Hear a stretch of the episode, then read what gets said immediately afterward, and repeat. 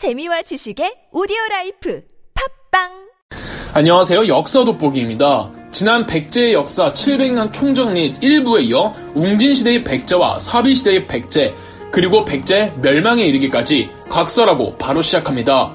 웅진시대는 백제사에서 정말 암흑기였어요. 귀족들의 힘이 너무 강력해졌고 한강 유역의 귀족들, 경기도 기반의 귀족들, 새롭게 천도한 충청도 기반의 귀족들은 서로 싸우며 거기서 제대로 왕권을 보이지 못하거나 오히려 귀족들을 약화시키려던 백제 왕들은 희생당하기 일쑤였습니다. 그나마 무령왕릉으로 유명한 백제 25대 왕 무령왕이 귀족들 진압하고 왕족들을 적극 등용하면서 백제 중앙 권력을 더없이 드높이기는 합니다. 고구려와의 전쟁에서도 선방하고 중국과의 외교도 잘 처리하는 등의 모습을 보이며 확실히 무령왕은 이전의 왕들과는 다른 왕임을 귀족들에게 보여주었죠. 삼국사기 기록에서 무령왕을 평하기를 키가 팔척이고 눈썹과 눈이 그림과 같았으며 인자하고 관대하여 민심이 그를 따랐다고 하는 걸 보면 웅진천도 후 어수선하던 백제의 상황을 무령왕 때의 안정을 되찾은 것으로 보입니다. 성왕은 무령왕의 아들로 523년 백제 26대 왕으로 즉위해 백제 중흥기를 도모합니다. 성왕은 웅진 지역의 귀족들을 누르고자 사비 기반의 귀족들, 예컨대 사택시 가문의 귀족과 연합하여 국시, 백시, 연시 등의 귀족들을 약화시켜 나갑니다. 이런 연장선에서 성왕은 획기적인 한 수를 두니 바로 아예 수도를 사택시가 기반으로 하고 있는 사비성으로 옮기는 일이었습니다. 사비성으로 천도한 성왕은 사택시 세력을 내세워 여러 가지 국가적 시스템을 정비해 나갑니다. 전라남도까지 한반도의 서쪽이 거의 전부 성왕 때에 비로소 완벽하게 백제의 영토가 됩니다. 성왕은 이젠 백제가 한때 마한을 구성하는 여러 소국들 중 하나가 아니라 마한 지역을 아우르는 유일무이한 특수 국가임을 강조하고 싶어 했습니다. 그래서 성왕은 국호를 대외적으로 남부여라고 고칩니다. 이 국호 변경은 일종의 쇼맨십 같은 거였고 외국에서는 계속 백제라고 부르기는 했습니다. 일본과도 문화적 교류를 왕성히 하고 가야를 더 확실하게 통제해 두는 등 성왕은 백제의 위신을 옛날 그 백제로 회복시킵니다. 더불어 성왕은 동맹국이었던 신라와 함께 고구려의 침입을 격퇴하며 한강 유역까지 수복하는데 성공하죠. 그러나 이 신라의 진흥왕이 한강 유역을 반반 나눠 갖자는 약속을 저버리자 성왕은 554년 백제 외의 가야 병력을 이끌고 충청도 방면으로 신라를 공격했습니다. 성왕은 충북 옥천인 관산성까지 진출하지만 전장에 홀로 군사를 이끌고 신라군 너무 깊숙이 들어간 자기 태자를 구하러 가다가 신라 충청도 병력을 support하러 와준 김무력 장군의 한강 신라군의 매복에 걸려 성왕은 전사합니다. 태자 창이 급하게 위덕왕으로 즉위했지만 백제의 중흥기를 성공적으로 이끌 수 있었던 성왕의 급작스러운 죽음으로 백제는 다시 수렁으로 빠집니다. 이때 귀족들의 힘, 특히 사택시 가문의 힘이 지나칠 정도로 커져서 왕이 계승에 직접적으로 개입할 정도였죠. 그 과정에서 600년 서동요의 주인공 백제의 무왕이 30대 왕으로 즉위하는데 무왕은 수도를 전북 익산으로 천도해 사택시 가문의 힘을 짓누르려고 했습니다.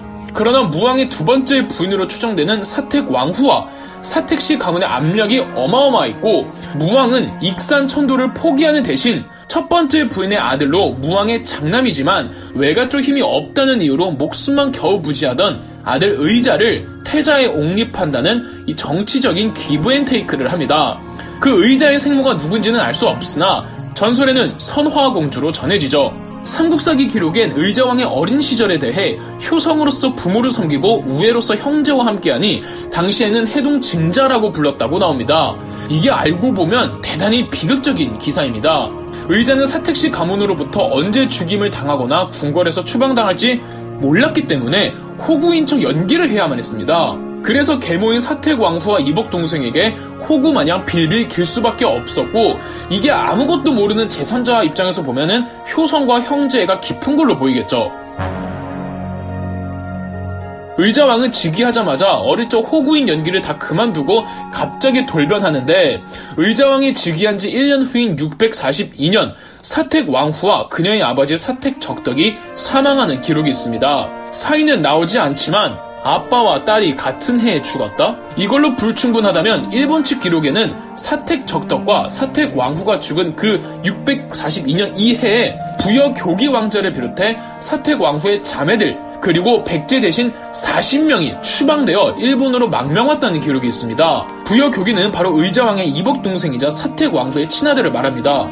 의자왕은 사택시 가문에 대한 대대적인 숙청을 진행했던 것으로 보이고 성충, 윤충, 흥수 등 신귀족들을 등용했죠. 더 확실한 왕권 강화를 위해 신라를 압박해 642년에만 신라 40여 개 성을 함락시키는 업적을 과시했고요. 그리고 의자왕은 안정적인 왕위 승계를 위해 장남 부여 융을 태자로 책봉하는데 655년경 돌연 태자를 차나 부여 효로 교체합니다. 일반적으로 이 시기를 이제 의자왕이 폭군으로 변했다고 보는 연도인데 의자왕은 신귀족 지지를 받던 부여 융에서 왕족 지지를 받던 부여 효로 태자를 교체한 듯합니다. 의자왕은 본인을 지지해준 신귀족들도 모조리 내치고 왕실 중심의 국가를 만들려고 했거든요. 마치 과거의 무령왕처럼 말이죠.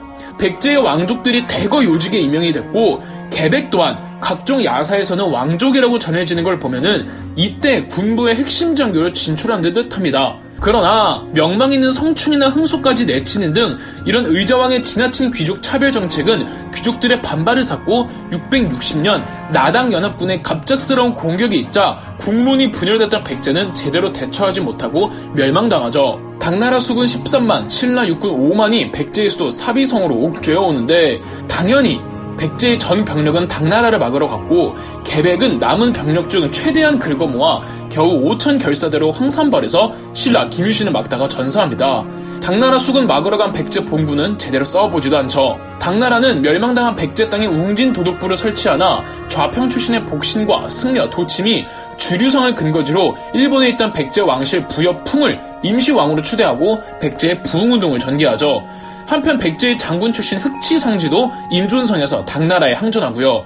그러나 백제 부흥운동의 주도권을 두고 복신과 도침이 갈등을 일으켜 복신이 도침을 제거했고 또 부여풍이 시기 질투에 복신을 살해하면서 백제 부흥운동군은 삽시간에 약해졌고 663년 백제를 도와주러 온 일본 함대 400척이 한국의 백강구에서 당나라 배 170척에게 모조리 전멸해버리면서 백제 부흥운동도 끝이 납니다. 당나라 정부는 의자왕의 장남이었던 부여 융을 웅진 도독에 앉히며 민심을 수습하라고 했으나 나중에 나당 전쟁 때 신라가 최종 승리하면서 웅진 도독부는 사라집니다. 결국 백제의 역사를 보면 귀족의 세력을 제대로 포섭하지 못한 채 이리저리 끌려다니던 역사였습니다. 그러나 백제만의 찬란하고 우수하고 아름다우며 우아한 문화를 꽃피워내 그것이 신라로 이어져 현 한국 아름다움의 정체성에 이바지한 것만은 분명하답니다. 그럼 역사 돋보기였습니다. 영상 재미있으셨다면 구독과 좋아요, 알림 설정까지 해주시면 감사드리겠습니다.